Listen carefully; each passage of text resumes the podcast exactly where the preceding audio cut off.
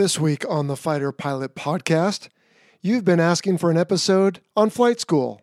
Well, you got it, but I hope you're ready for what you're about to get yourself into. So you never know where it's going to take you. And as long as you have the desire to be successful and you put the time in and you just you don't let anything because you're going to have bumps in the way, you're going to have bad events and bad days. Um, stuff's going to happen that make you question: Is this the right career choice? Everyone has it at some point. You just got to buckle down and, and gut it out and get through it because it's it is the best job in the world.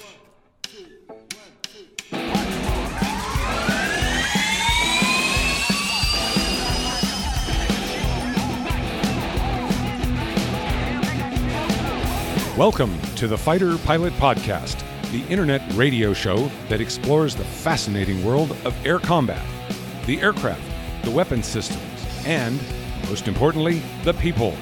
Now, here's your host, retired U.S. Navy fighter pilot, Vincent Aiello.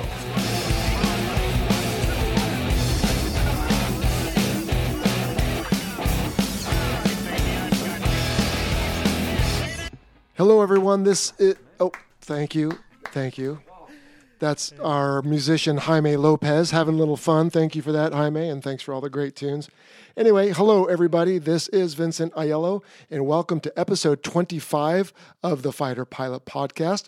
We are talking Navy flight school today, and a little primer for that was a snippet of our upcoming interview and a new song for September, as well as some bumper comms taken from the movie Independence Day, which features some F 18 flying from a Marine squadron that is not fictional, it is real. And in fact, it is the squadron our guest comes from as a junior officer. So we'll get to that in just a little bit. And it is a long episode, so we're going to probably skip straight to it. But I do want to take a moment and make one quick announcement. And that is this episode is being released on September 1st, 2018. And this past week, naval aviation and the United States of America lost a hero. John McCain passed away. He was not only a congressman and senator who was devoted to serving the public, but he was also a former A 4 pilot who was shot down in Vietnam and was a prisoner of war while his dad was the boss of the entire Pacific Fleet. So he was harshly treated and has served our country admirably. So we just want to throw a nickel on the grass, as the expression goes, for John McCain and give our best to his family, including his mother, who is still alive at, I believe, about 106 years old. So our thoughts and prayers to the McCain family. All right, so like I said at the beginning, you have been asking for an episode on flight school. I finally wrangled the guy to talk about it. He is local here in San Diego and he knows everything you want to know. So without any further ado, strap on because this is a long one, a lot of detail. But even those of you who probably won't have a chance to ever go through it, I still think you'll learn something and be entertained. So stick around and we'll meet back up at the end. I'm Fly. I'm Pilot. All right, today on the Fighter Pilot Podcast, we have our very first Marine joining us. Major Mike Walsh, BS, welcome to the Fighter Pilot Podcast, bud. Hey, thanks, Joe. I'm really happy to be here. Yeah, well, sorry it took 25 episodes, but this should be the 25th. So, you know, we're building up to a, There you go. a big, uh, big event there on the uh, mile marker there, 25. Okay, excellent. Well, people are going to love this episode because they have been asking for a discussion on flight school. So we're going to find out in a moment where you are and what you know about. And so let's just jump right into it. Let's start with where are you from? How'd you get in the military? And what are you doing now? Yeah, so I'm from uh, Milton, Mass, just outside of Boston. One of uh, four brothers. Um, played every sport growing up, just kind of typical, you know, child growing up. And then, in terms of the uh, the military, I, I, didn't have a whole lot of military in the family. I think my uh, grandfathers both were in World War II, but that's pretty much it and we didn't have any aviators in the family either. But I just always had kind of this burning desire to be a pilot and to be a military pilot. And then when I was in high school, uh, I saw and learned about really the Marine Officer Candidate School uh, and kind of what options they had in terms of aviation. And said, "Hey, I think that's for me." Uh, my dad had a lot of friends that were Marines, and they were always just just the best guys. And so I had a really high opinion of Marines in general. And then I figured out what could be better than being a Marine, but being a Marine pilot. So um, went to college, graduated in 2006. Where'd you go? I went to St. Anselm College. Uh, it's up in Manchester, New Hampshire. Okay. I played a little hockey up there and then uh, went into the Marines in uh, 2006. Okay. And so you went through our subject for today, which is flight school. We can skip that for the moment. And then give us a little rundown on what some of your tours were. Yeah, so did the flight school thing. We'll get into that in a second. And then I went through uh, VMFAT 101. That's the F 18 Fleet Replacement Squadron, where you learn how to fly the Hornet. Did that for about a year and change. And then I went over to VMFA 314, the Black Knights, uh, just down the fly line up at Miramar in uh, San Diego. I did five years there, roughly. Uh, ended my tour there as the uh, pilot training officer. Uh, saw some uh, combat over in Operation Inherent Resolve. Did a couple of deployments to the CENTCOM area, and one rotation through the Pacific. So kind of all over the place in a relatively short period of time. Okay. And so where are you now? So right now I'm back at 101 as an instructor. So it's kind of come full circle a little bit. Uh, started as a student, did the fleet thing, and now I'm back at 101 as a as an instructor, teaching the new uh, up and coming guys and gals how to do it in the uh, in the F-18. Excellent. Okay. And that is the subject for today. Now, you being a Marine, you went through what we will just call the U.S. Navy Flight School. And at some point, hopefully, I've already got a candidate picked out, but maybe we can do a version of this episode with the Air Force. But for today, we'll talk about Navy. Now, it's not just Navy, right? So obviously, the Marine Corps as well. right. Yep. Coast Guard. Uh, anyone else go through the Navy's training? We have uh, when I was down there. This is uh, about ten years ago. So we had some uh, international students. I remember we had some um, some Italian and some uh, Indian students, uh, officers over there as well. We had the Coasties were there, some Air Force guys and gals, and of course the Marines and, and the Navy. Right. Okay. And that's probably the bulk of it. All right. So let's jump right in. So, to lay the groundwork in my own head, uh, when I went through flight training in 1992, uh, No, when it's I counting. yeah, exactly. Um, from when I was commissioned, I showed up in Pensacola, Florida. The first thing I went through was API or Aviation Pre Indoctrination, I think they used to call it, about six weeks. And they taught us a little bit of aero, weather, et cetera, but all ground training. Then I went to Milton, right outside of Pensacola there and flew the T 34 for basic. Then I went to Meridian, Mississippi, flew the T 2C Buckeye for intermediate. It stayed in Meridian, Mississippi for the TA 4J Skyhawk in advanced, which is where I went to the boat for the first time, and then received my wings. And like you, I went to VMFAT 101, except at the time it was up in El Toro, Orange County, California. That was the best year of my life. I bet. And uh, had a great time. So, what is it like now from when a, a person is commissioned? I understand they don't call it API anymore. And so give us a quick overview, like I just did, and then we'll just jump into each segment of the training. Yeah, I think um, what I went through is very similar uh, to what you went through. Uh, in the the syllabus probably hasn't changed a whole lot um, in a long time, and it's probably for a good reason because it's a pretty good syllabus, uh, I think, and it, it really does produce a good product in the end. But yeah, like you said, the, the API stuff or whatever they're calling it these days um, focuses a lot on the academic portion. Uh, just the basics, understanding the environment you're going to fly in, weather, understanding how your airplane is going to operate, um, some instrument flight rules, engine stuff like that. Uh, Just a good primer. For me, as a criminal justice major, to say that I was a bit in over my head was an understatement. Didn't really have any technical background. I have never touched an airplane prior to the military, so I'm surrounded by a lot of uh, very smart people who went to you know an Embry Riddle or had some general aviation experience, and were sitting there half asleep in these uh, classes and, and just doing great on the test, and I'm sitting there burning the midnight oil just to break even. So that was a bit of an eye opener for me, and that was that was out of the gate um, right right off the bat. But in, in terms of the rest of it, I'd say where our paths probably changed just a little bit. You know, like yeah, I did the T34C at Whiting, and then I went down to um, NAS Kingsville in Texas to fly the T45 uh, for the bulk of my jet training. We didn't fly the T2; that got phased out by the time I got into um, intermediate and advanced uh, training. And by the time I actually got there, we were strictly T45C model which was a T45, but it had um, a glass cockpit, kind of digital avionics, uh, a heads-up display, much like you would find in an F-18 or a Harrier or, or uh, a fleet-level aircraft. Okay. All right. So essentially, it's pretty much the same. You've got some ground school, then you've got the three phases, except without the third airplane. So you basically have two aircraft now for at least the jet pilots. That's right. And, Okay. and even nowadays, they don't even fly the T-34 um, down in Whiting or Corpus. It's now the T6. Right. The Uh, Texan 2, I think it's Yep. called. Yeah. I didn't get a chance to fly that. It looks like a great airplane. The guys that uh, have come through um, to me now that flew that love it. They said it was a good time, and it's a real capable plane. Okay. So let's start back at the beginning. So, first off, criminal justice. So, you don't have to be an aerospace engineer or anything else. I mean, I had a friend, Dud, who was on episode, I believe five it was, on aerial refueling, who was a music major. Yep. So, I mean, they didn't, they didn't turn you away with a criminal justice major, obviously. No, it's a great question. You know, because when I grew up, uh, you know, the limited exposure I had to aviation, everyone told me, you know, math, math, math. You have to be a rocket scientist, quite literally a rocket scientist, to be a pilot.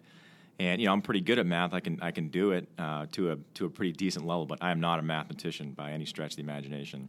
So I was a little nervous at how uh, you know a liberal arts criminal justice background would fare uh, in a perceived technical mathematic world of aviation. But to my surprise, that background actually benefited me much more, I thought, than a more technical background, in the sense that a lot of the stuff we do in training someone will quite literally slide a notebook across the table that's about looks like a 9x phone book for those of you who can remember what that looks like a couple inch thick um, a lot of pages really small type and they'll expect you to know the thing inside and out and so your ability to uh, consume an enormous amount of information understand it conceptualize it and then translate that into performance in an airplane is really what flight school is all about and as a criminal justice major uh, at the time, I was I was thinking either tracking towards law school to be an attorney or to go to flight school, and uh, obviously picked the right choice there.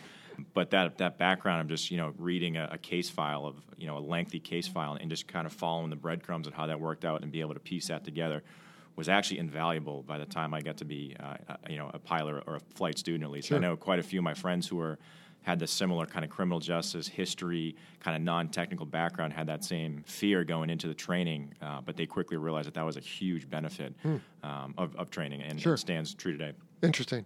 So, in the case of yourself as a Marine, you have to go to the basic school in Quantico mm-hmm. first. We'll skip that for today. Okay. And then everybody shows up ready to start what we used to call API, and I think it's called something different now. But even before that, aren't students now, have you heard of this? I think they're giving some of these guys uh, some sort of like Cessna flights or some sort of flights right. right. at the beginning. Yeah, so we and did. What's the idea for that? I'm trying. We we had a program. I believe it was called IFS, and I think it stood for something like Introductory Flight Screening. Okay. And it um, screening is an interesting term because it, it was that um, the Navy they wanted to potentially assess your aptitude to fly. How do you do that? For me, I never touched an airplane short of getting on a Delta flight out of Boston to go on vacation, right? So you know, I'm supposed to get in this plane and, and, and function at a, I didn't even know what level I was supposed to operate at because I've never, I didn't know how to do it. But they were just looking to see, is this guy trainable? Can we get him to a certain level? I didn't really, I didn't understand that whole program. I just thought I was going to get five to ten hours in a Cessna and, and you know, kind of bomb around southern Florida and, and have a good time, um, not knowing that it was actually a very serious thing. And there was people that didn't make it through that which I found out, you know, along the way. You realize, hey, we're so and so, and they were like, he didn't, you know, make it through the IFS portion. I was like, wow, I didn't realize that was that uh, that serious, and it was. It was really serious. Wow. I think what they're trying to do, my guess is, is just see if you're aeronautically adaptable earlier right. in the process. Because sure. if we send a guy through six weeks of ground school, you're not going to find it out. Right. Then you get him into the syllabus, and he's there with everyone else. And if he's just can't get over air sickness or just for whatever reason is not adaptable, then yeah. you find that out sooner. They're just looking. So, it's they're just looking for the basics. You know, okay. is this person somewhat athletic, coordinated? Can right. they talk on the radio? And believe it or not, some people they just it's just not in the cards for them, and that's where it comes out. And that's okay. generally the, the, people who don't make it. A very small percentage don't make it through though. So a handful of flights, orientation. Mm-hmm. You're expected to do something just because they want to see if you can put forth the effort and do some basic monkey skills. I'll call them for lack of anything better. And then so now we've already touched on it, but then you have some dedicated ground school. So we talked about some theory, right? Aero, weather. At least when I went through, I think they even did like engines, jet engines, and whatnot. Yep, that's right. Yep, jet engines. There was um, a navigation portion that I remember being stressful. A couple of aerodynamic classes, mm-hmm. um, weather, just kind of the basic, uh, you know, kind of fire hose of academics. Okay. Pretty interesting. So training. you went from a a guy from Massachusetts who knew nothing basically about flying yeah. to by the end of this story here in a few minutes a guy who is a combat wingman qualified to rain death and destruction from above in an F-18. So we've got you now through the selection. We've got some basic knowledge in your head, mm-hmm. and then the first thing you could do is go to primary. So, mm-hmm. like you said, you and I both did that in the T-34 Mentor, mm-hmm. little low wing trainer, sit tandem. It's a fun little airplane, actually. These days they fly the T6. But what happens in basic? I mean, the word kind of gives us the answer. But w- what are we doing in the first phase of actual flight training? Yeah, so once you once you get through all that stuff, uh, which is it's a it's a long road. Um, you'll go through some more academics that's that are specific to either the T34 or nowadays the T6, just so you again you know you understand how that plane works and, and the systems and how the landing gear works, the propeller, all that stuff. Um, and then you'll do some basics. You know, here we call course rules: how to depart the uh, the field, how to go out to the various areas to do your aerobatics and your flights, and how to get back to the field. Most importantly, Um, just just the basics, and then ultimately, I think that lasted about a month, probably like six weeks or so, and then uh, you were ready for your first uh, first flight in the in the airplane, and that was a, I'll never forget my first flight. Um, I've flown countless flights since since then, but there's always a couple that stick out, and that one was certainly one that I remember. And you get what uh, what's called an on wing, which is essentially uh, it's like a tactical mentor that it's like a big brother that that monitors your progress throughout the entire course of training. Um, and you develop a relationship with them, which is great. And you, you do the majority of your initial flights with your specific on wing and develop a good relationship, which is, which is great. Luckily for me, I had a fantastic on wing um, that I'm, i still talk to uh, to this day, I should say. And we had we had a really good time. Uh, but essentially, you show up into a uh, into a briefing room.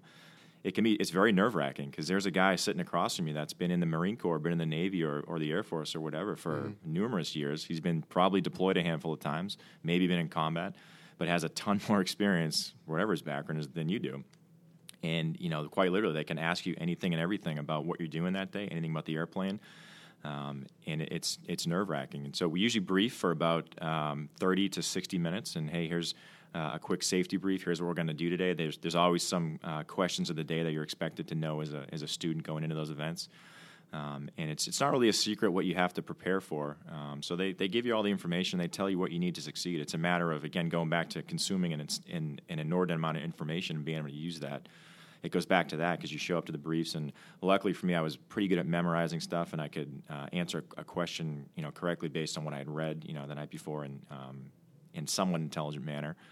And uh, it usually worked out pretty good because it, a lot of times, unfortunately, there's guys and gals that they don't let go out to the airplane after a brief, and they just they just didn't have their head in the game that day, and they didn't prepare appropriately uh, for whatever reason, and they they won't even take you out to the airplane. You just you just try to go again and uh, uh, uh, either the next day or whatever. So like a ready room down kind of thing. Yeah, mm-hmm. yeah. They'll just it's an unsat um, right. that isn't even involved. In, you haven't even touched the airplane right. yet. Um, and I, I, think a, a, guy that I was um, I wasn't really f- uh, too close of friends with this guy, but uh, we crossed paths a little bit in early stages. That I think he had um, maybe one or two flights, and, and he was essentially um, discontinued from training after the second flight. So that definitely got all of our attention. Well, I think, and you can touch on this skipping ahead now a little bit, being an instructor at a training squadron. I have to think when you sit down with someone, you can probably get a pretty good idea in the first, what, couple minutes whether they have prepared sure. sufficiently. Sure. Because you either have confidence because you know the answer or you've at least looked at it, and even if it's skipping you at that moment, but or you don't. And this is a full time job. I mean, you're not doing anything else when you're going through flight school. Correct. So I would think that in the case of your friend you were talking about, he probably either had some other distraction or just didn't give it the seriousness it deserved. But I yeah. remember when I went through, there was there was nothing more important to me at that period of, of my life. And I, I used to sit in the living room and put a soup spoon in one hand and a salad spoon in the other, and I pretended I was flying because sure. you know you have to be able to say the calls and do certain things with the levers. And to your point, I mean, I had a little bit of flight experience, not very much, but it was also new and it comes so fast. You got to do what it takes. I would say to make uh, you know a civilian comparison, it's almost like if you took you know exam week in college or high school, for example, the, the preparation for that, but it just doesn't stop. It's nonstop. You take that and you overlay that with you know maybe like a, a playoff sport event, and you if you could somehow combine those two every single day, that's essentially flight school because it, it's really it's mentally exhausting, it's physically exhausting, and it's very demanding. For sure. And as soon as you get a grip on whatever stage you're in, then you move on to the next stage. So for a couple years, it's it's nonstop. Now, what are the different phases of basic? In other words, you, you, start, like you said, with a little bit of ground school, and you learn a ton of emergencies. I felt like yeah. that was all I learned at first yeah. was how to handle.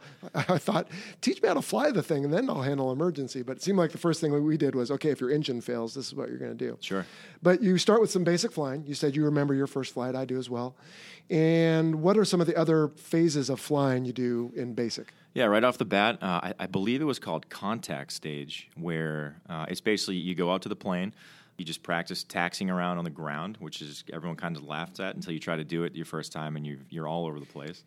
And once like you find driver, you do, yeah. It's like you're watching like a like a little kid trying to drive a vehicle, and right. it, it, can be kind of funny. But uh, eventually, you find the end of the runway and uh, you take off. And basically, you just get uh, used to flying the airplane. You do some basic aerobatics, uh, some basic stalls, just so you know how to recover from you know an upset attitude, uh, and some spins, which I remember are mi- were mildly. Um, an emotional experience for some people. Emotional. Well, some people got really sick. Oh, okay. uh, unfortunately, um, I, I at the time I would not say that I had a cast iron stomach uh, myself, so I can sympathize with people a little bit there. But some people got really sick, Hmm. uh, and they just would. I could see, you could see them in the ready room just waiting to go on their flight, and they were just not looking forward to it because they were, they knew it was going to have to wait for them. But luckily, I, I didn't have too much issues with that, and and yeah, that's when you really start to enjoy it, and you just go out there and you, and you practice landing uh, the landing pattern and getting comfortable repeatedly, just over and over again, uh, landing the airplane the way uh, that the Navy uh, wants you to, and it's a good way to, to land an airplane.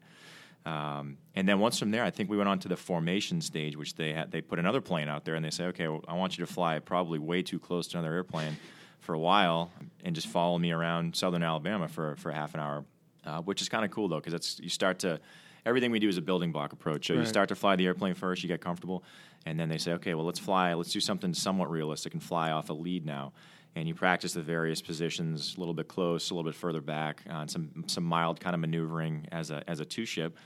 Um, and then um, I think the last thing we did was um, more of an instrument kind of top off. So how to how to operate, you know, away from Pensacola in in a more uh, realistic FAA controlled environment in, in bad weather. So uh, Pensacola, the weather can be okay. Uh, you know, you get the afternoon thunder showers, and a lot of times the instrument stuff, quite literally, there's a there's a I think it was a canvas hood we pulled over Right. the front because it wasn't, you know, you just couldn't rely on the weather for training. We made our own bad weather, and you operate just strictly on instruments. You couldn't see out the window. Yeah.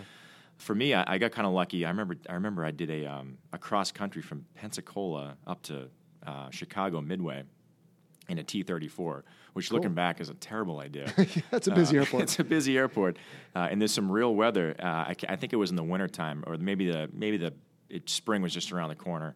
So the weather wasn't great, uh, and I got some actual no kidding instrument time there, um, and I, I got yelled at plenty by some very um, animated controllers up in the Chicago area. You think you, it sounds like you're talking to Mike Ditka, uh, you know, for about 30 minutes, getting yelled at, and I'm trying to sequence in between 737s, and, and, and they're not too happy with me, and I'm just trying to get get out of the way and get on deck because this is just my my fun meter was pegged. Yep. Uh, but yeah, and we pretty much did that, and that was that was it, I believe, for the um, for the basic stuff. It all kind Sure. of culminated in the instrument. Yeah, I remember doing some night flying as well. Yeah, we had yeah, a little night flying throughout there. And then they would throw in a lot of the high altitude or low altitude power losses since you were flying a single engine aircraft. So Mm-hmm. Yep. they would constantly mess with you. Hey, what if you lose your engine right now and you'd fly a certain profile? And I remember either you look down and say, "Ooh, I could land there, so we're good," or "Hey, you know what? There's no good place to land. Let's pretend to bail out." And of Yep. course, you stop the simulation there. Yep.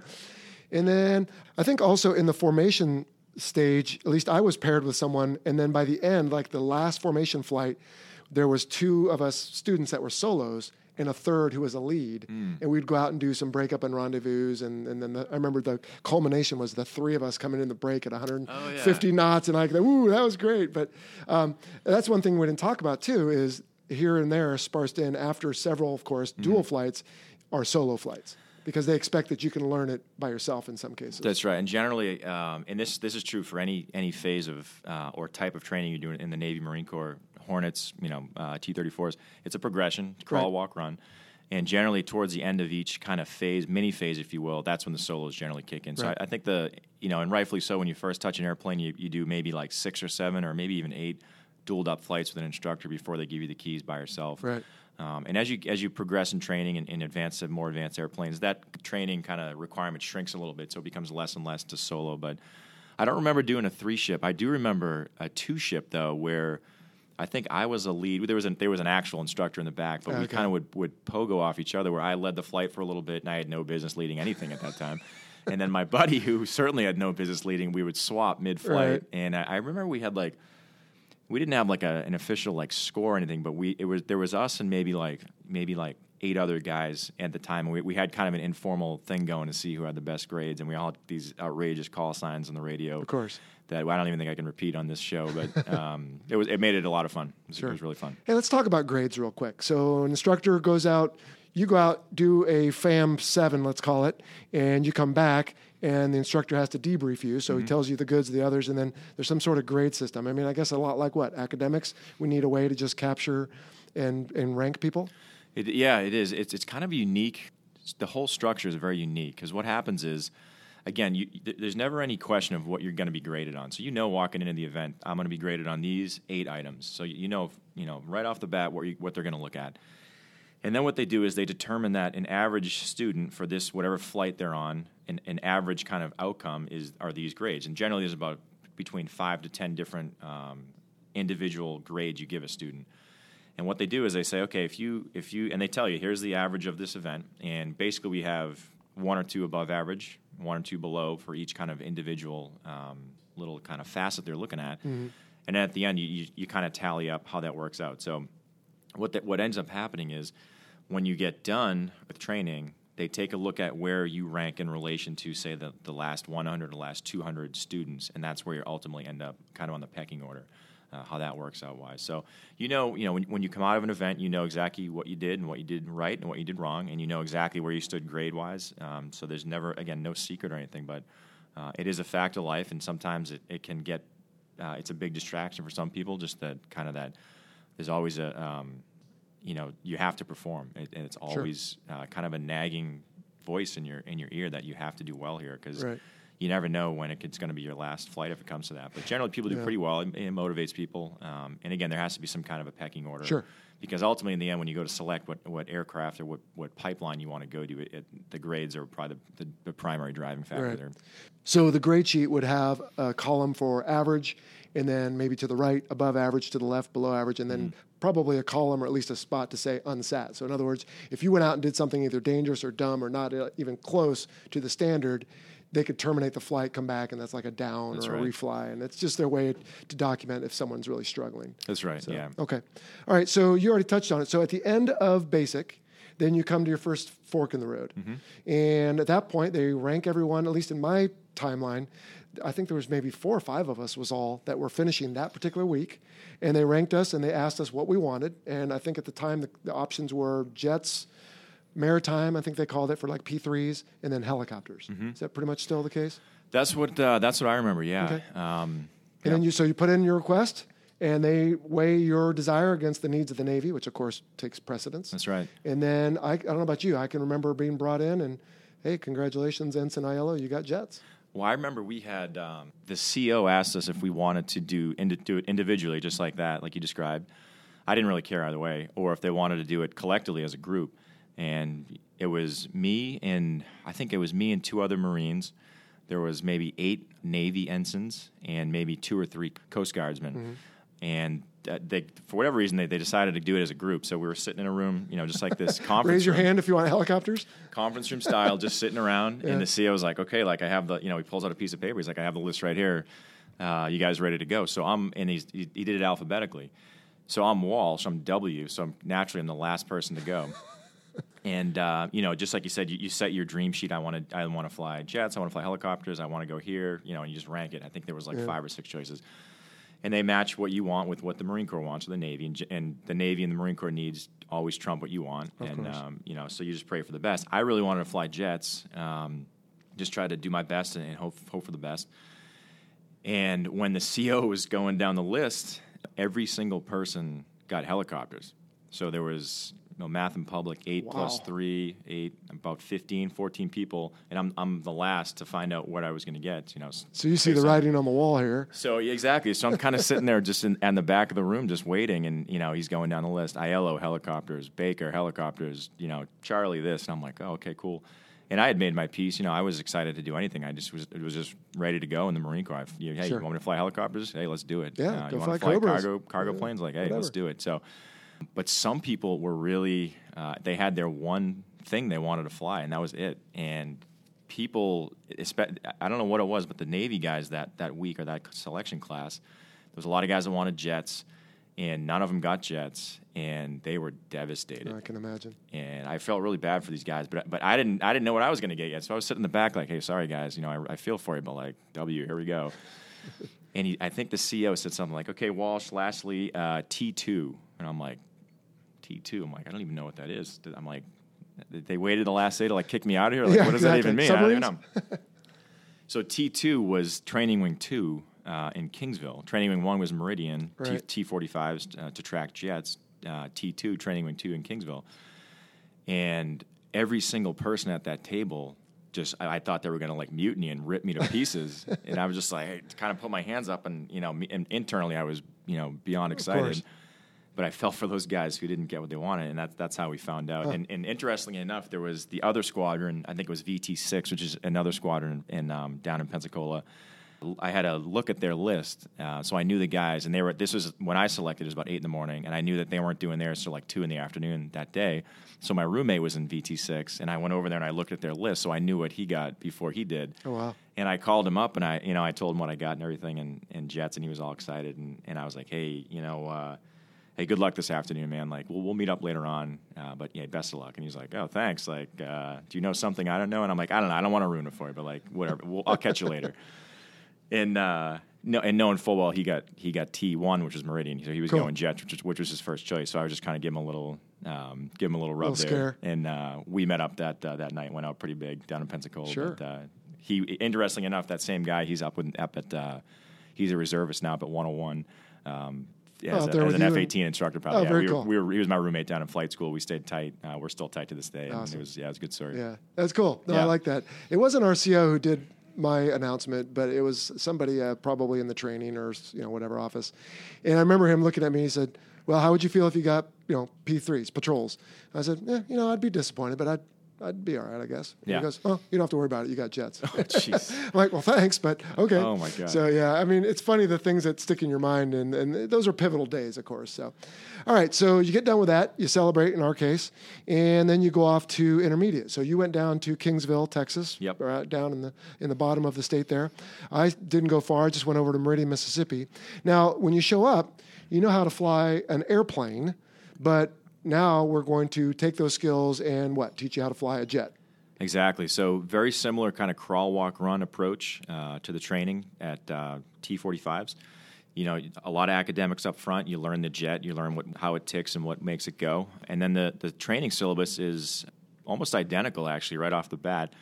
You go out there just with an instructor in your back seat, and uh, you have an on wing, and you just do the same thing. You go up and practice, you know, uh, aerobatics in the jet, how to land, how to take off, you know, do some basic instrument approaches, um, and then you solo, uh, just like you did in, in the T-34. Although now you go from flying around at you know 90 knots, 100 knots, to cruising at 250 plus. So Right. it's it's the the speed and the and the the rate that things happen is just exponential compared to what you came from. So that's an eye opener. Um, and it takes a while to get used to just the, the pace of uh, the rapid pace in a, in a jet vice a propeller plane. Right. Now, and when we went through the T34 systems wise was pretty basic. I guess the T6 guys now though have hydraulics and ejection seats and mm-hmm. heads up displays, so they've already learned all that. But I mm-hmm. remember learning the T2 in my case, and probably same for you in the T45. Suddenly, you're learning about all these newer and more complex systems, Yeah. and so that adds an element to it. Plus, you have to, like I said earlier, go back and do some of the water survival, and you know because of ejection seats, so you have to do a little trainer there. Mm-hmm. Um, and then, like you said, everything just happens faster. Yeah. And so you've got to be ahead of the aircraft, as you always should be anyway, but now even more so. And you still learn some of those instrument flying lessons or, or rules, like you said. And then, at least in T2, and I assume it was true in the T45 as well, now, whereas the T34, you know, it's kind of a basic airplane meant to be flared to land, the T2, in my case, probably same for you in the T45, almost every landing now was a preparation landing for eventually going to the boat. Yeah, that's exactly right. You know, there's only so many training opportunities you get, uh, no matter where you go, but especially at that stage in your career. And eventually, probably besides you know some basic air to ground uh, introduction and some basic air to air training introduction, the biggest difference or the biggest addition in the T45 syllabus is you go to the aircraft carrier. You go day VFR to the carrier by yourself, um, which is incredible you don't have a lot of time and it happens faster than we all expected to so every single time you come out of the break or come out of an instrument approach you're practicing a navy graded to the carrier type approach uh, that we call an fclp landing Field carrier landing practice. Exactly right. And to the point where they'll have the dimensions of the carrier painted on the runway. They'll Mm-hmm. have the meatball on the left hand side, just like where you were to determine if you're you're high on the glide slope, you're Right. low. Uh, and that's exactly what's out on the boat. You know, obviously the runway's not moving like the boat is, but you're every single time you're you're just building rep after rep after rep. That ultimately culminates if you go on the boat uh, to the carrier hooked down for the first time. Right. Now, that happens in the advanced stage. It's a little bit down the road. Now, Yep. you and I were talking before off tape about Uh, nowadays, you went to uh, what squadron were you in? I was in VT 22. So you went to VT 22, began in basic, but then at some point, someone just waved their hand in front of you and said, You're now in advanced. Is that right? Yes. Because I went from one squadron to another in Mississippi. I think it changed a little bit uh, from when from when you went to when I went because we didn't. There was never like an official transition for me Okay. from I, I believe it was called intermediate up front. Uh, intermediate was first, and then it, tra- it became advanced. For me, it was transparent. It was all Mm-hmm. Okay. the same thing. And, and the advanced, the biggest difference there was we started doing air to ground. You know, we started doing practice bombing runs out Right. in El Centro in California. We did some some basic low level, um, one ship, two ship low level flights out in the desert, uh, armed reconnaissance type uh, Sure. type missions. We did some air to air, basic BFM, basic fighter maneuvers, kind of like dogfight practice, um, and then um, in the boat. So, but for me, and, and I think in the past when you guys, there was a different plane up front, and then you basically went to advanced. And I do remember though in the Navy, this is only specific to the Navy, there was a mini selection between intermediate and advanced that you so you went everyone went down to Kingsville that tracked jets at that point, but there was a selection in between an intermediate and advanced where you either went E2 C2, which was the the COD, the carrier onboard delivery, or the the uh, airborne warning platform. You tracked that way, or you kept going on the on the strike uh, that ultimately ended up in, in the Hornet platform. Okay. So that was kind of a mini selection process, just unique to the Navy. Marines didn't do that at, at about the halfway point. So um, probably a little bit different for those guys, a little bit more stressful. Uh, and that occurred, I, I believe, it was just basically after your kind of basic instrument, basic familiarization, basic formation. Sure. They made an assessment to say, hey, the best guys that could fly form the best and could, could control their airplane the best kind of track towards the F 18 or, or the strike. And then for whatever reason, I, don't, I, I wasn't privy to the criteria. This is what we all suspected. Um, and um, and some other great guys went over and did E E2 C2s and came down and lived in Coronado and had a great great Sure, career and, and loved it. Yeah, no doubt.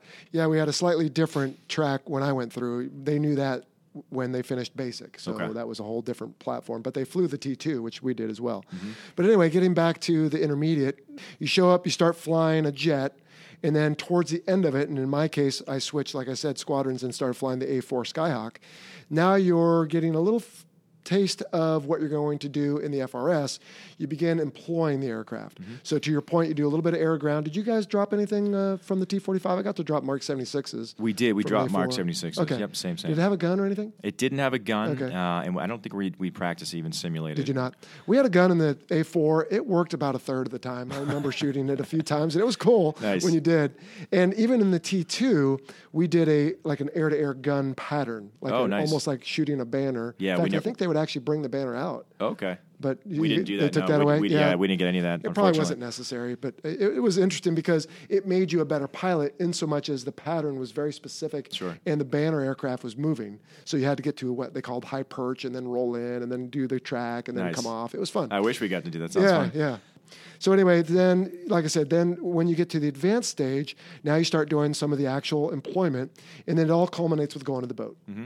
And so you go out daytime only, Daytime only. and you get what ten landings and what four or six touch and goes. I remember doing about four touch and goes and maybe 10 or 12 traps. Okay. Uh, was what we got. And I can't remember exactly, but I think we broke it up into basically two sessions, for Right. lack of a better word. That I think it was, you know, you get two, one or two touch and goes to kind of warm up a little bit, kind of get in the, kind of get in the swing of things. And then we did six full trap landings. And then we kind of did that rinse and repeat the next day. It was a two day evolution. Right, and then at some point they would sideline you and put more gas in you, and then uh, off you go. And I think we've talked about before on this show. You don't have an instructor with you generally because, No. frankly, they're just not crazy enough. But No. it's also a trial by fire for the students. I mean, it's clear that when you're going out there by yourself, you either make this happen, or you know, so be it.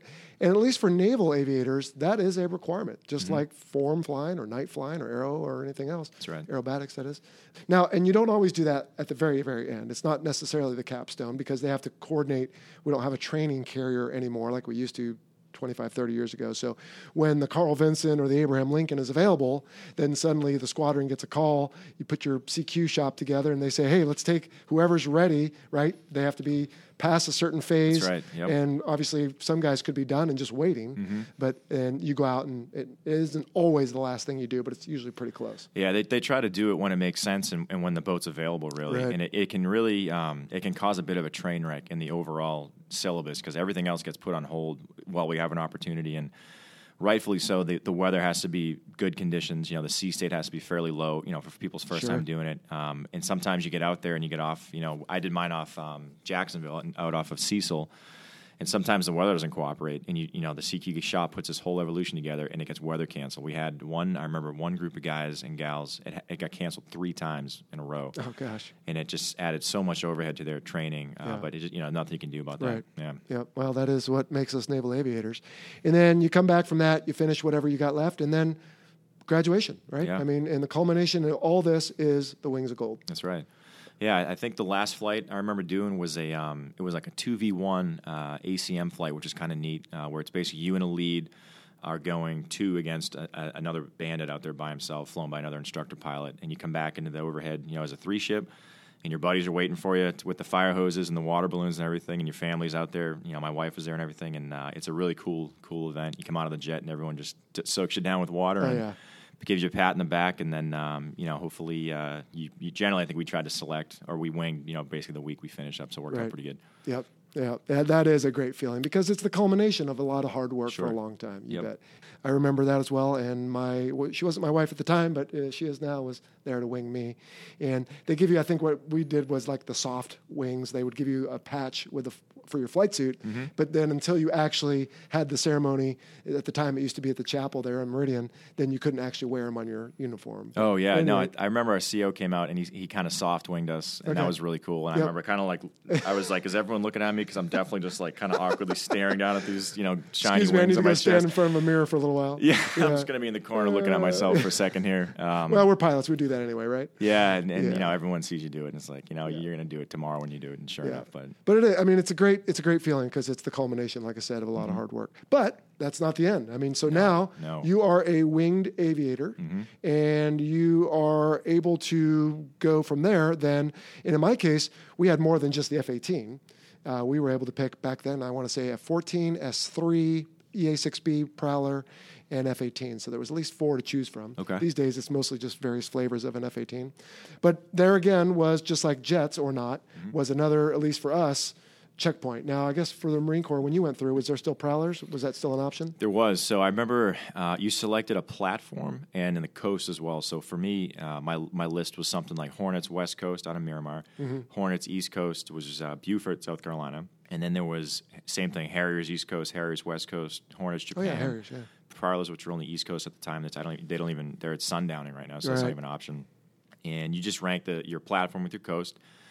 Nowadays, uh, the F thirty five is in the mix. So there's there's uh, guys and gals coming out of that, going right from a T 45 wow. right into an F thirty five, which is which is pretty cool. Yeah. that was an option for us back then. And just like you did out of you know uh, Pensacola, they just match what your service needs with what you selected or requested. And kind of the cool thing I remember, we had what's called a senior Marine which was generally a fairly experienced guy who kind of headlined the uh, all the Marines in the training command. So there's always the CO and the XO and the chain of command. Right. But there was a senior Marine, which is kind of he just kind of was like your big brother to all the Marines, and he had his pulse on a, lo- a lot of things. But one of the biggest ones was kind of selection. So he knew you, you know he would he would take your personality into account.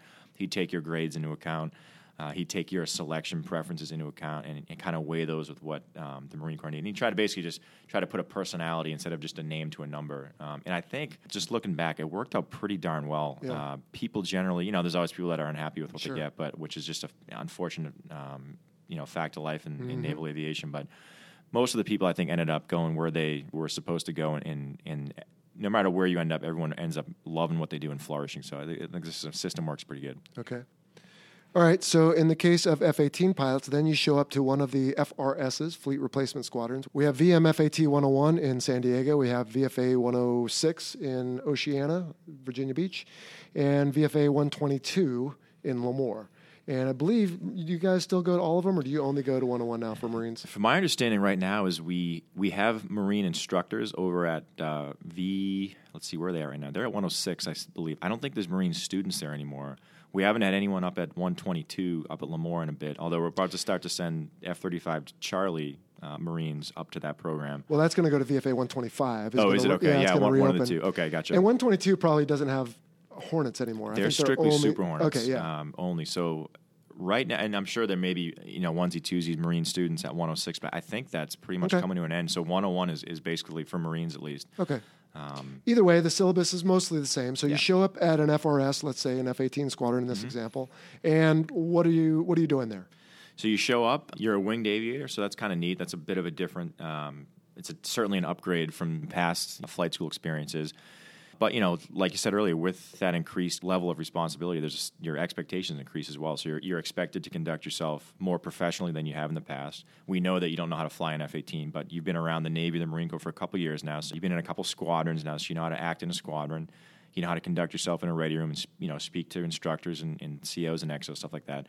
Um, and basically, we, we just kind of start again. We go from the crawl, crawl, walk, run. A lot of academics up front. Uh, in my case, we will teach you the ins and outs of the F 18, uh, the A through D model, the Legacy Hornet.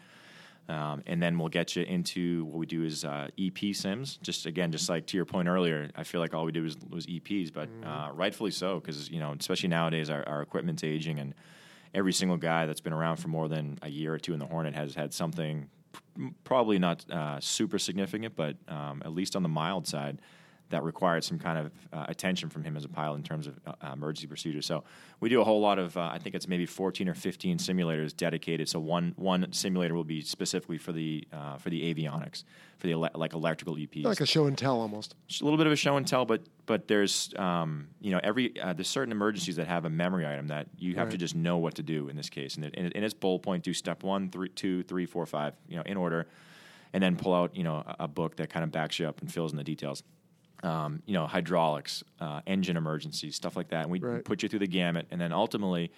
Before we let you go in the airplane, we have what's called a safe for solo sim, where um, we do uh, a lot of uh, ground emergencies. So you just you just you start the it's in, all in the simulator. Everything's off. You practice turning the jet on. You know you'll have some engine fires, some other various ground emergency stuff that'll just kind of test your decision making. We'll go out to the runway. We'll do a couple of abort scenarios, uh, a low speed abort, a high speed abort when you're cruising down the runway and something very significant happens that you you know just to test your decision making. Am I going to take this airplane flying? Am I going to abort on the deck? Um, and just really, and that's a bit of an exposure event just to show guys and gals what's out there and what could happen to them. And then we'll go up and, and do some basic aerobatics. It's kind of a scenario based thing that ultimately culminates in hopefully you bringing the, the sim- simulated airplane back to the field and recover in one piece. So, But you've showed the instructors that you have done the study and you know all the, you said EP, so that's emergency procedure So you know basically how to handle just about anything that can happen to this aircraft per guidance that's been given to us, to your point. In some cases, rote memorization. Step one, boom, boom, boom. Yeah, So- yeah, it's, it's it's within reason. You know, the, the scenarios um, they're they're realistic, and a lot of times we program the sim to do what what people have seen in real life. And we we tell the guys after that, hey, that what you saw there, that actually happened to Jello on this day, and and this is what happened, and that really gets people's attention because instead of just some, you know, arbitrary scenario, this is this stuff really happened. So you need you need to have an, a general idea of how to aviate, navigate, find your way home, and talk to the right people. You know, uh, execute the, the appropriate kind of crew resource management, uh, CRM skills that we, we harp on daily.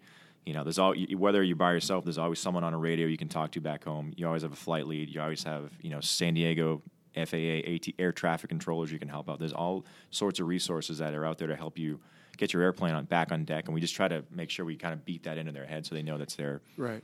So, and that's a great point because you, we're not just teaching people how to monkey skill fly an airplane. We're teaching them how to be pilots. We're teaching them how to think. And in this Um, case, in the FRS, we're teaching them how to be F 18 pilots and how to think, how to have situational awareness.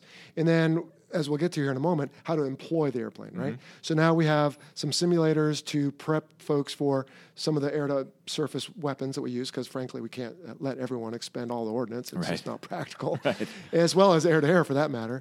But we show them air to surface, we show them air to air, we do aerial refueling. Now, that we do for real we do, yep. and then some close air support, and some dogfighting, and some large force. Eh, maybe not large force, but at least some what two versus two or more, or four versus yeah, even. We'll get all the way up to four v.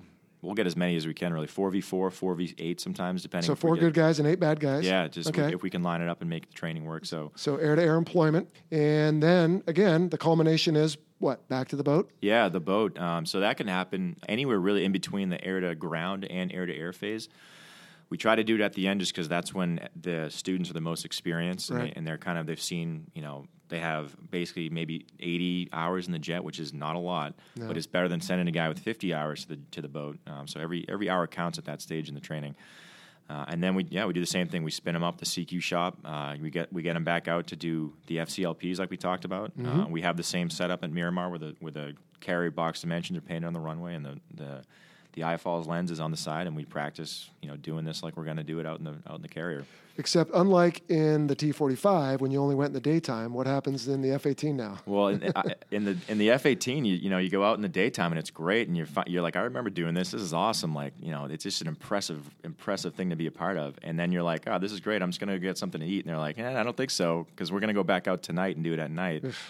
And that's to be honest, that can be downright terrifying. and uh, thankfully, as a Marine, I, I was not a boat Marine, so I, I don't have a whole lot of experience in the boat. Um, so I give a lot of credit to you guys Okay. to doing that day in and day out, or night in and night, I should say, because that is something when you you line up behind a boat at night and you, you know what an aircraft carrier looks like, but you see like a handful of lights just bobbing in the water, and you don't see an aircraft carrier, but you know that's it. All right.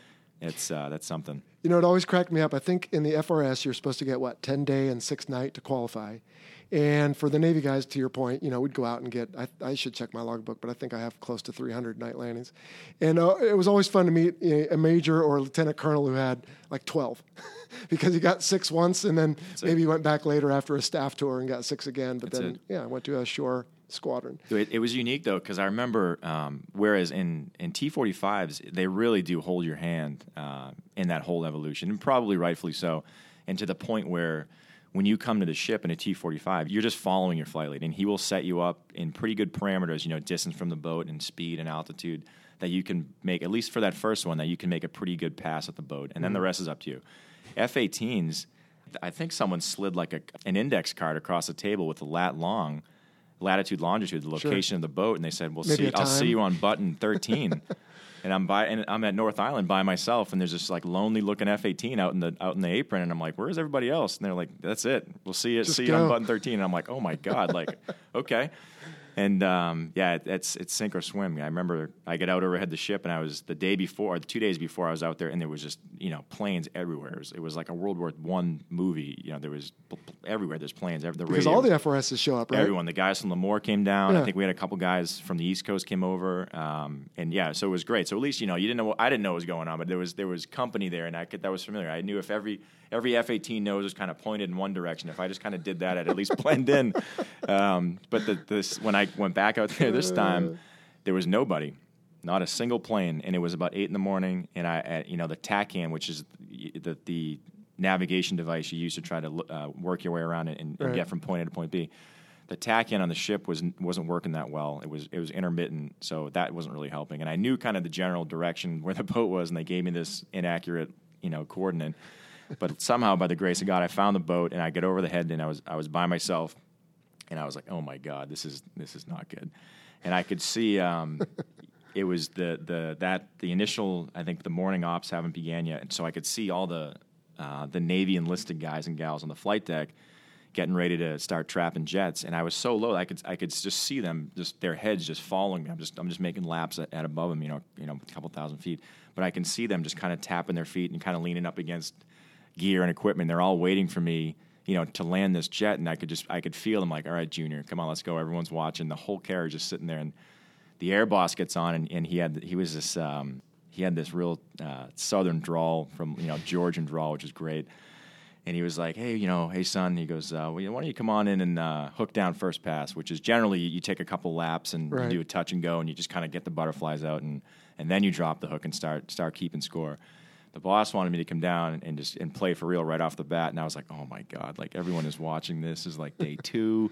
I have no idea what I'm doing, and um, I came around, you know, hooked down first pass, and I, I, I can't remember what wire I caught, but I trapped, got some gas, and, and my knees were shaking, and, and uh, they threw some gas in the jet, and I, they blasted me off, and I went out there, and I think I was like, I don't remember t- too many other people out there, so it was kind of neat. I, would- I had a whole carrier to myself, and I'm just you know doing laps in the pattern, taking traps, and it was uh, it was surreal. It was great. I'll never forget that. That, that is cool. Well, you can't pay for that. That's a lot No, of it's great. that's a lot of cost for that thing running around just for you. But I'm sure someone else showed up before long, or they were taking a break. Yeah. That's pretty cool.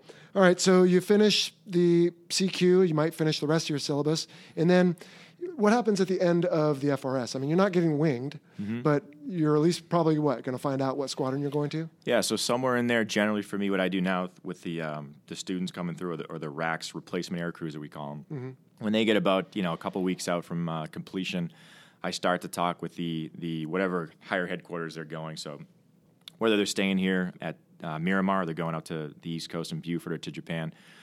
I'll start to talk with those guys, and, and uh, they'll have an idea of they kind of do a powwow of their own and divvy up um, based on manning requirements where people are going to go. So generally, as a training officer, I have a heads up of where guys are going to go, and um, I try not to even really uh, show my cards there and let them just so they don't get distracted and just get ahead of themselves. But when you complete, uh, we we generally do what's called a patching, which is kind of neat. And we have a we have a um, up at um, 101, we have a, a heritage room uh, in the squadron that has there's a lot of lineage, uh, a lot of family members in the past that have come through 101, and we have their pictures up on the wall, and it's you know it's just a really cool place to to christen newly minted uh, pilots. So basically, what we do is if it's the RAC is staying here at Miramar, I'll call up the squadron they're going to if they're home, and, and I'll invite them over to the heritage room, and the whole squadron comes over. and they're just like great whites, just waiting for this little Oh, guppy to get out of the kick them out of the boat, and they'll come over and uh, and they'll welcome them into their squadron, and uh, you know we'll have their class advisor We'll say a couple funny stories or just you know some Yeah. some things that came up along the way. It's kind of like a roast, Sure. all in good fun, and um, generally the uh, their squadron that's receiving them will will uh, will welcome them there. So it's a really good uh, kind of culmination of everything. Yeah, for sure. And you made the comment if they're home. So a lot of times squadrons are deployed. Yeah, and that's And what so- happened to me when I was when I was a student uh, at 101. So there was, I think there was only one squadron at the time at Miramar. I, w- I was slated to stay there, and there was only one squadron home. So I was like, well, that pretty much narrows it down. I guess I guess I kind of know where I'm going. And I, you know, t- in typical Cat One RAC, I was 100 percent wrong, and I had no idea no idea what was going on. Um, and I remember my CEO pulled me in his office, you know, probably a day or two after we finished, and you know, I had I had like a mag patch on, a, a air group because I didn't have a, they didn't know where to send me right. And this patch was terrible looking. And yeah, it's not terrible. It's it's an all right patch, but it's not a gun squadron. I wanted a I wanted a Marine Sure. gun squadron on my chest, and, and I didn't get that, and I was like kind of disappointed. And he said, uh, "Hey, you know, how do you feel about uh, deploying?" And I'm like, "I don't necessarily feel great about it. It's, you know, it's what we're here to do, right?" And he's like, "No, I mean, like, how do you feel about deploying in like two weeks?" And I was like, two weeks. I'm like, wow, that's pretty close. I'm like, I don't, I don't what the hell? He said, what are you talking about, sir? What's going on? And he said, you know, there's a squadron that we're thinking about sending you, you and another guy to, uh, but they're currently over in CENTCOM out in, in the Middle East. What do you think about that? And I was like, oh, absolutely. I'm like, let's do this. Nice. So two weeks turned into, uh, I think that was more about you know four to six or so uh, real time, which is okay because we just had our first baby. Um, as all this is going on in the background, so my wife, I, I'm trying to relay this to her, and she's she's less than thrilled. Just you know, with the first kid, and we have no idea what we're doing with you know being parents and stuff. And and the CEO wants to send me overseas, but um, it's something that I relay to the to the RACs to this day you know, to take this deadly serious because quite honestly, your your life depends on it. Sure. And the the second you're finished here at 101 with us, uh, you're expected to operate, you know, at, a, at a, an appropriate level of, a, of an inexperienced F-18 pilot, but you're expected to operate your airplane in a lethal way based on what you've learned in the last Yeah. year, year and a half. And and so I can see that it it's sometimes goes over guys and gals' heads a little bit, and I can tell that they don't really believe me sometimes. And then I tell them that story. I'm like, hey, I was overseas within a month of completing here. And you know, I was certainly not tasked with doing really anything remotely important when I got to the, my fleet squadron. When I got, I met the Black Knights overseas, but they expected me to be able to start an airplane and find my lead and stay in relatively good position and, and not be a nuisance and Right. not require you know extra handholding. And that's what I did. Yep. And it served me well through my my time there. For sure. Because then you get there, you're theoretically a combat wingman, but you're still pretty green. And then they're going to hone you into a lethal warfighter at that point, and, and their specific way to their squadron. That's right. All right, so let's let's take a step back. How many hours do you get in each phase of training? So, for, for example, I ended up with I want to say about 100 in the T34, about 90 in the T2, and about 110 in the A4. And then I, want to say about I, I ended up with about 100 in the uh, FRS as well. So, is that about the same? Yeah, I, I think I was I was actually looking at my logbooks the other day. I think I, ha- I got about 100 hours or so in the T34. Okay. T forty five. I actually when I before I got selected to fly Hornets, um, they were really short on instructors, and they asked me to stick around for an extra year to be uh, what's called a SERGRAD. Oh yeah. So I didn't even know what that was at the time, and it was me and two of my really good buddies. And again, we're in the CEO's office, standing tall, and he looks at you know one guy's like, "You're going to Hornets in Beaufort, first choice, elated. You're going to Prowlers, his first choice, elated, and you're staying here." And I was like. I'm like, You're doing it sorry, what?" again.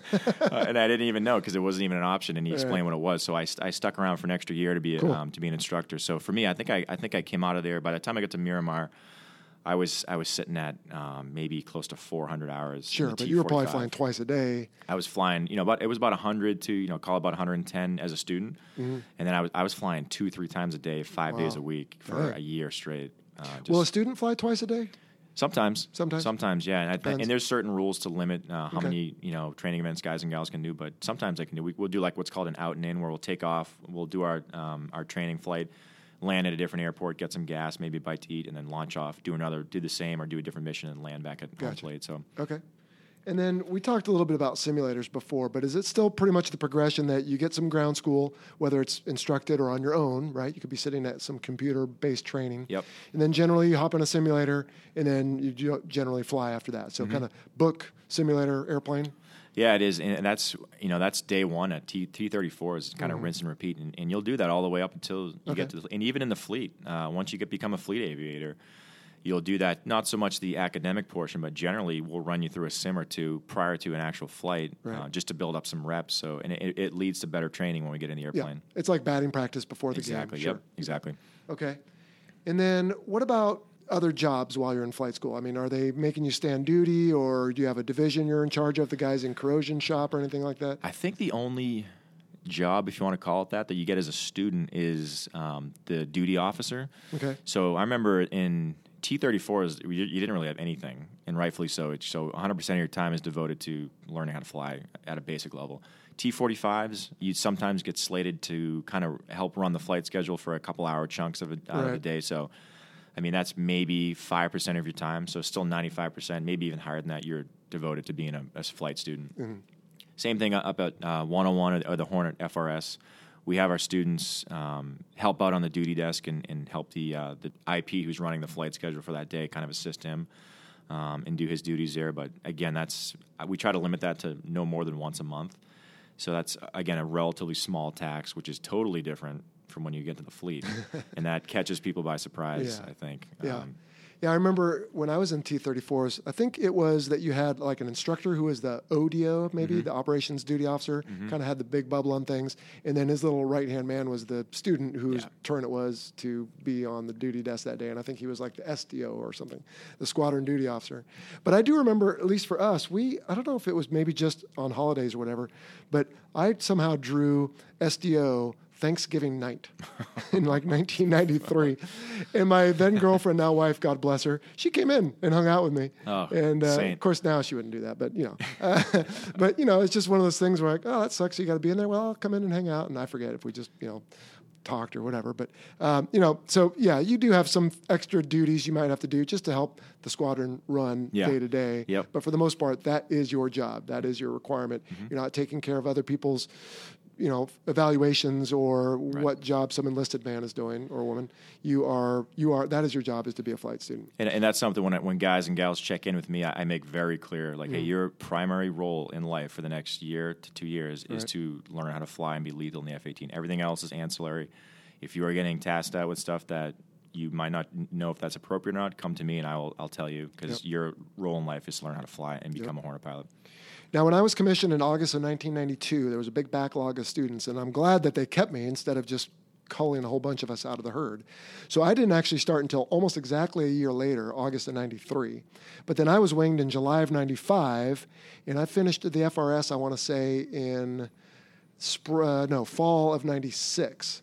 So from now you you're not going to be able to answer this because you did your uh, SERGRAD thing, but two years to winging and then about another year for the FRS. Is that still fairly standard? I think so. Yeah, I remember for me it was about um, probably about three and a half because I did I had that extra year in there. Of SERGRAD? Of SERGRAD, yeah. So t- if you took that out of the equation, it was probably about two and a half years. Um, and we, I remember when we get to Florida uh, in Pensacola, we had a huge backlog as well. Okay. And I remember one time that they initially they, they said for the Marines at least they're like we're going to start you in flight school based on your lineal number from the basic school. So how well you did at the basic school. That's just they're just trying to think of a fair way to rack and stack everybody. Mm-hmm. So I, I think I was in like the top third, you know, bottom part of the top third, something like that. So I, w- I wasn't at the very top, but I was fairly close. You know, I- I'll buy another month or so down hanging out in the beach in Pensacola. It was just, bummer. just about the right amount of time before training started. I went to Boston on vacation, and unbeknownst to me, they changed the entire way that they racked and stacked people, and they just did it alphabetically. So overnight, I went from you know the 80th percentile to like the zeroth because I'm W. I went I was at the I was at the end, and that added a, a lot of time that I didn't have anything to do, which which um, we call it white space, where you just kind of do not doing anything. Um, it was it was fun for a while. You know, you're in Pensacola, and there's I found plenty of things to do, so I wasn't worried about that. But Right.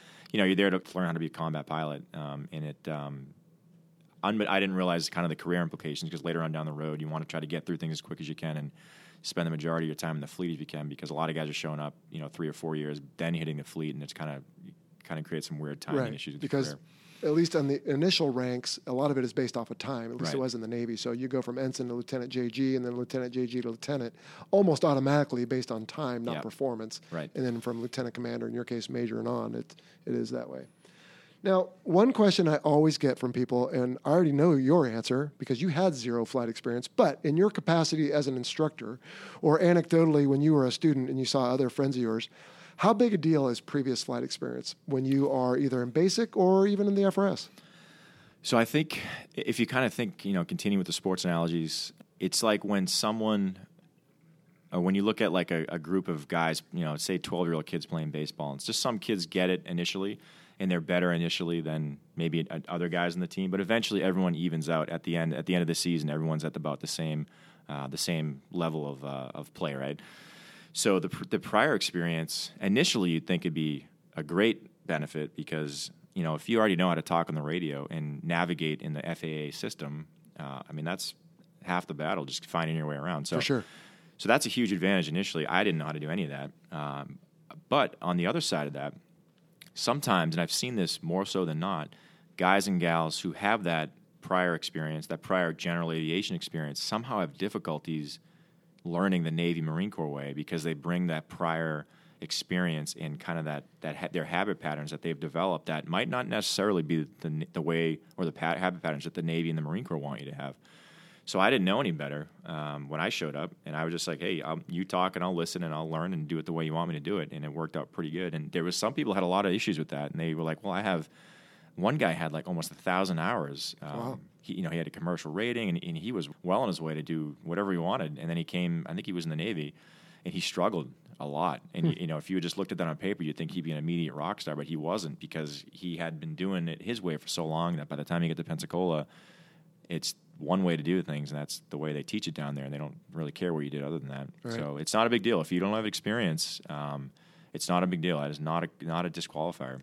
Yeah, I, I love that answer. And what I usually tell people is if you can get some time, go do it because if nothing else, if you could at least get the butterflies out of your stomach. In other words, when I, I don't know, you touched on it, but you didn't really say if it afflicted you or not. I did get sick on my FAM 1. And on FAM 2, I think I got nauseous, but I held it down. And, you know, by FAM 5 or 6, you're fine. But, you know, if you can get just the sense of, hey, my stomach is used to this, so that's good. Get that out of the way, and at least maybe not get to the point where you're developing habits, like you said, but at least understand. Oh, when I go to an airport, I have to talk to somebody. Duh.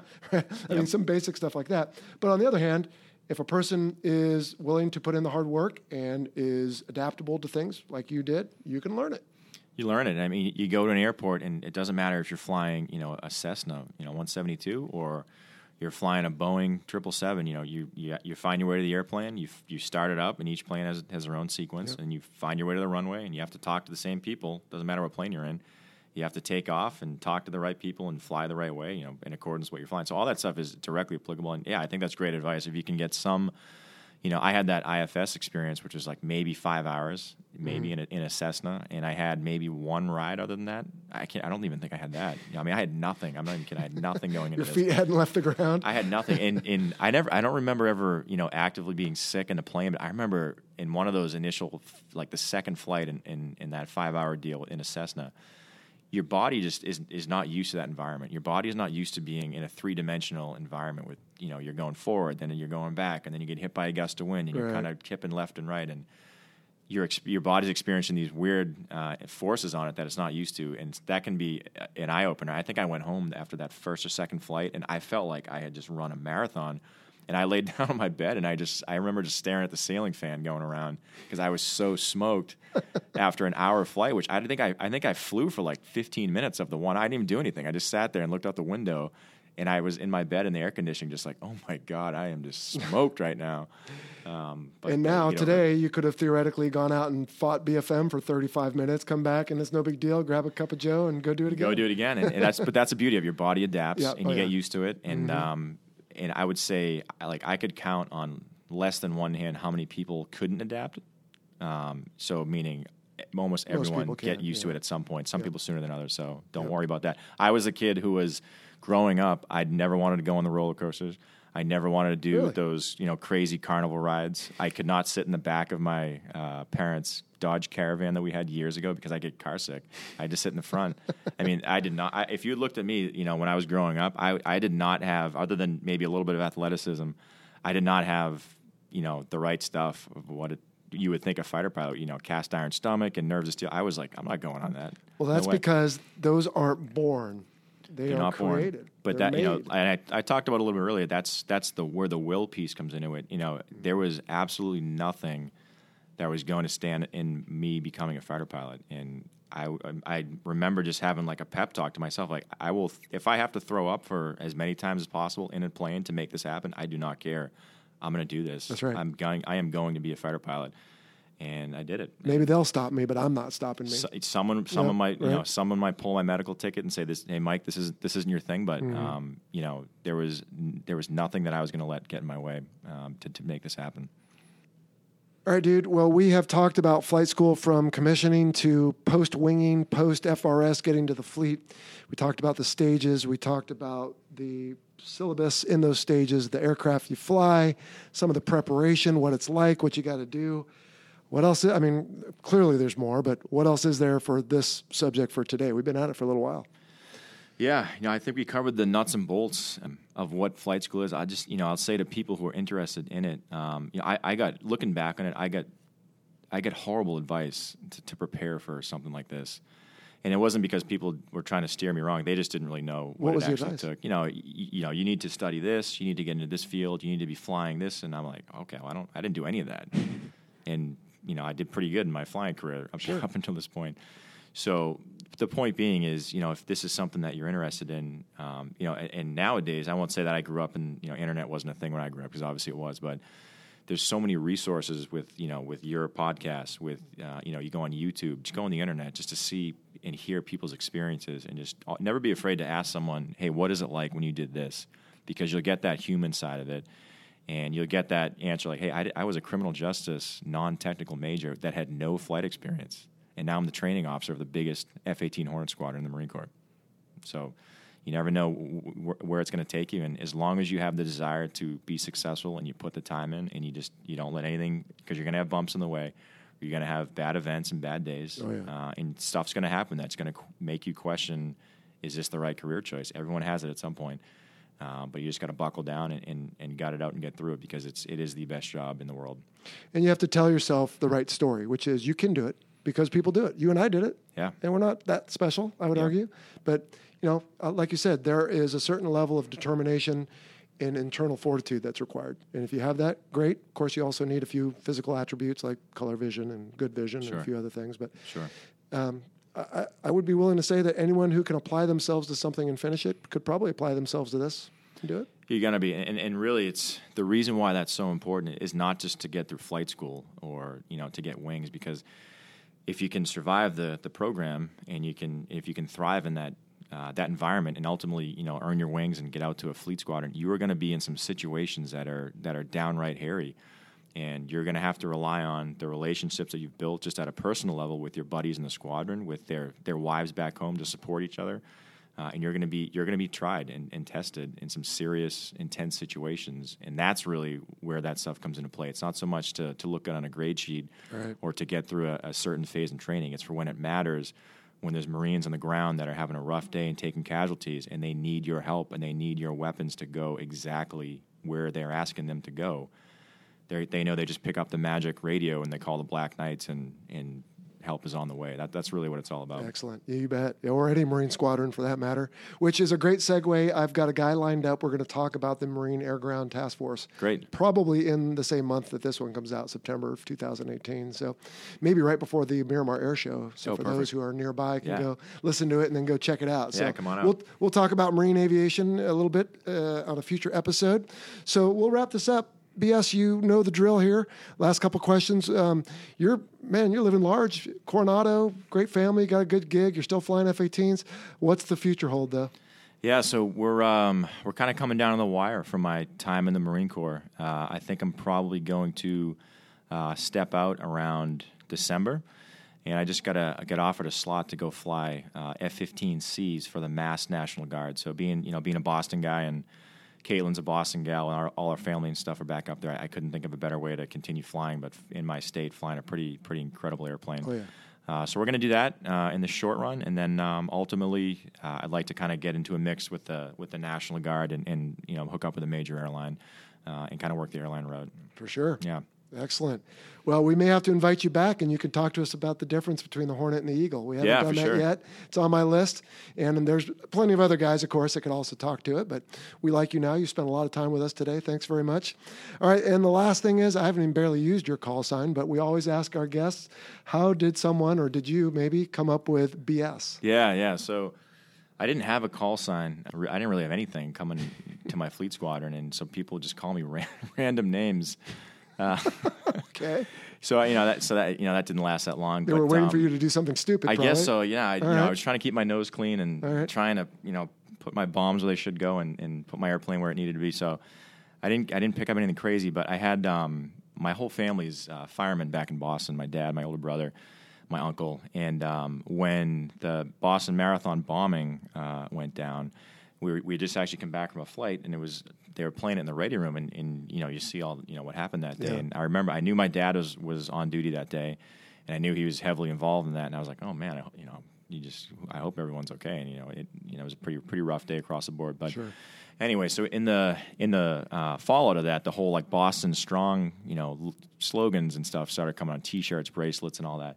Which is pretty neat. So my CO, you know, he- knows I'm a Boston guy, and I, you know, I, I made it a point every day to inform my squadron mates of the superiority of Boston athletics and just everything gen- in, in Boston in general. Um, which they were pretty much annoyed at that point uh, with that. But um, so he's like, "We're just going to call you Boston Strong," and I was like, "Oh man, these guys are never gonna, they're going to tear me apart for that." And I could see my my opso at the time uh, was in the back as this was going down, uh, who was Putty Shoop, who's now an F thirty five CO. Cool. And I, he just threw the eye roll of the century when that went down. I'll never forget his facial expression. I was like, "Oh, this isn't gonna, this isn't gonna last." So the next day, there was a guy who was supposed to go out on a flight that got, I think he got med down or something like that. He couldn't make it. So Putty called me up and he said, "Hey, uh, we have two Red Air and we have an instructor. Can you do, you know, a section lead event, which is, you know, a workup event to be a two ship uh, flight lead?" And I, I wasn't even remotely prepared for it. And I, you know, in true, you know, Marine fighter pilot, I totally made it up, and I was like, oh yeah, let's do it. I'm, of course, I'm ready for this. Absolutely not, 100 percent not ready for it. wasn't even remotely close. And it was with it was with Putty was the evaluator. So we go in the briefing room, and it was I think it was two v two uh, BFM. So fairly for that stage, for my stage in the game, a very complex brief in and of itself. Never mind Sure. the actual flight. So you know, I go I, I go to the brief and I'm just I'm like I am not even this is going to be terrible and I just kind of breeze my way through this brief and I can just Putty is less than impressed. He's he was a former MAWTS, which is the Marine uh, Weapons School, Right. Former MAWTS instructor pilot, very capable guy. He's obviously a commanding officer right now, and he just kind of he's not even taking notes. He just looks at me and he's like, "Are you done with that BS?" For lack of it, he didn't use he didn't use the term BS. He used Okay. the full term, Thank and, you. and I said. Uh, Yep, I'm done. Let's go fly. And he was like, "Thank God!" And he just get up and, and got out. So that just kind of stuck from there. Uh, guys just kind of kind of started calling it that because I BS my way through that brief, and somehow he let me go flying. And the Boston Strong. So th- you could almost call it that one too, huh? yeah, it started there, and then and then that didn't last. That lasted about a minute, and then I you know I totally Sure. did that, and the rest is history. All right. Well, that I don't think we've had anyone yet who's earned one out of a brief. So that okay, that's a good one. yeah, there's probably some other stuff uh, that may or may not have played into that, but we'll we'll leave it. All right. Well, good. Yeah. we'll keep this PG. Plus, yeah. you know, we, we don't want to know that you um, self. What is it called? Self fulfilling prophecy. You know, if they once they start calling you that, then you have to earn it, kind of thing. So Yeah, hopefully not. There's some interesting ones out there. Excellent. All right, Mike. Well, that was an awesome discussion. I hope young people who hope to do what we had the opportunity to do will enjoy this and learn something from it. And of course, it could change by the time they get there, but it gives them a rough idea of what to expect and what our experiences were, and that's the best we can do on this show. So, I want to thank you for your how many years of service now? Um, coming up on 13 now. 13, okay. Yeah. Well, thanks for your service, and probably you can hopefully get to 20 with the uh, reserves there. And uh, thanks for your time today. And unless you got any other parting shots, I think we can wrap this up. No, that's it, Joe. Thanks for having me. You're welcome. All right, man. Let's get out of here. All right, cool. Whew. All right. Well, I hope you hung with us and stayed awake through all that. I'm sure you did because that's exciting stuff. And that interview actually went for about an hour and a half. And I had to cut a lot of it out because I just didn't think it would all fit in one episode. So we're going to take some of the excerpts and put them in the Patreon Fighter Pilot podcast page for different leveled supporters. So if you're into that, look for that to come out right after this episode. And if you're interested in that, head over to patreon.com and look for Fighter Pilot Podcast. All right. So Mike Walsh, BS, thanks, dude. Appreciate your time coming on the show. And I know everybody enjoyed our time together. And in fact, everybody, he only lives a couple streets over from me in Coronado, as fate would have it. So I told him that I'm going to talk him into a Facebook Live session where we can answer some questions because we are not going to have time to do it on this episode. Uh, but that being said, I do need to explain a couple more terms very quickly that we went over in our discussion. One is that at some point he said RAC, and I think he explained that that was a replacement aircrew. But then later he said a Cat 1 RAC. And so what he means by that is that somebody who's going through the training for the very first time, they are a Cat 1. If someone has been through training in something else, let's say an F 14, and then they are transitioning to an F 18, well, then they might come through as a Cat 2 because they're not brand new, but they are new to the Hornet. And then your Cat 3 and Cat 4 are kind of people who maybe flew the F 18 before but are coming back after a little time off. So those are just some of the ways the FRSs categorize their students. And then SERGRAD, if you don't recall that from Mongo's discussion on the MiG kill from Desert Storm, that is where they take a recently graduated student and keep him as a selectively retained graduate to instruct at the training command. And that's what BS did, just like Mongo. Now, MOTS, as in MOTS 1, is the Marine Aviation Weapons and Tactics Squadron 1 based in Marine Corps Air Station Yuma, Arizona. And it does a little bit like what Top Gun does, but a much bigger team picture with other players than just the strike fighters. And I'm hoping to have an episode on that someday. So we'll just leave it at that for now. The other thing we want to talk about is the Air Force side of things. Sometimes students go to Air Force flight school, and sometimes Air Force flight students come through the Navy's flight school.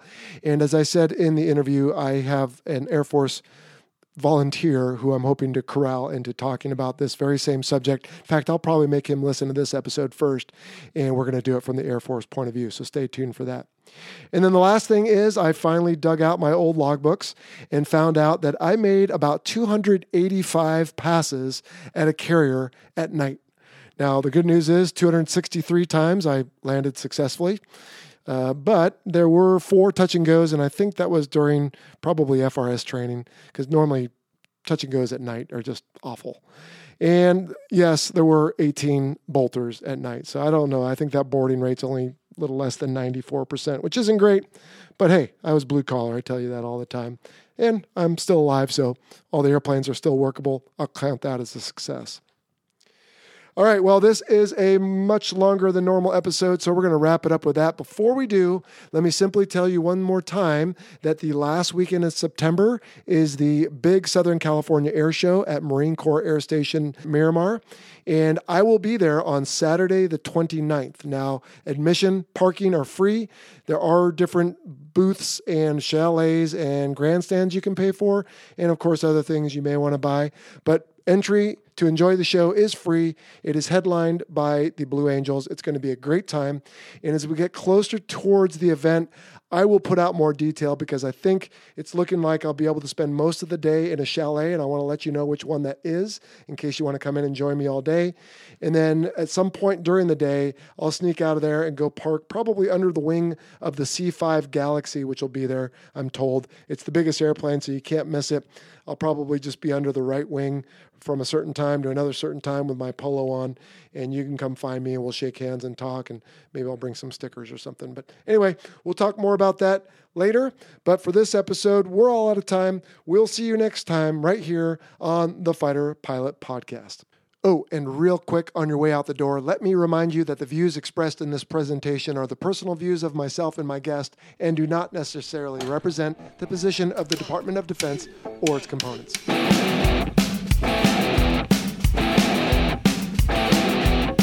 Thank you for listening to the Fighter Pilot Podcast. Got a question for the show?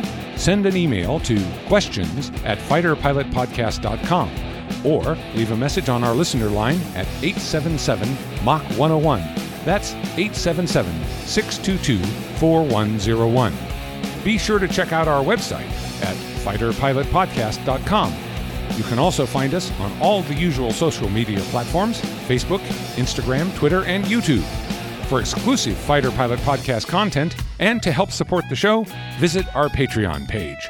Please like, follow, and share us with your network. And if you have a moment to leave us a rating or a review on iTunes, we would greatly appreciate it.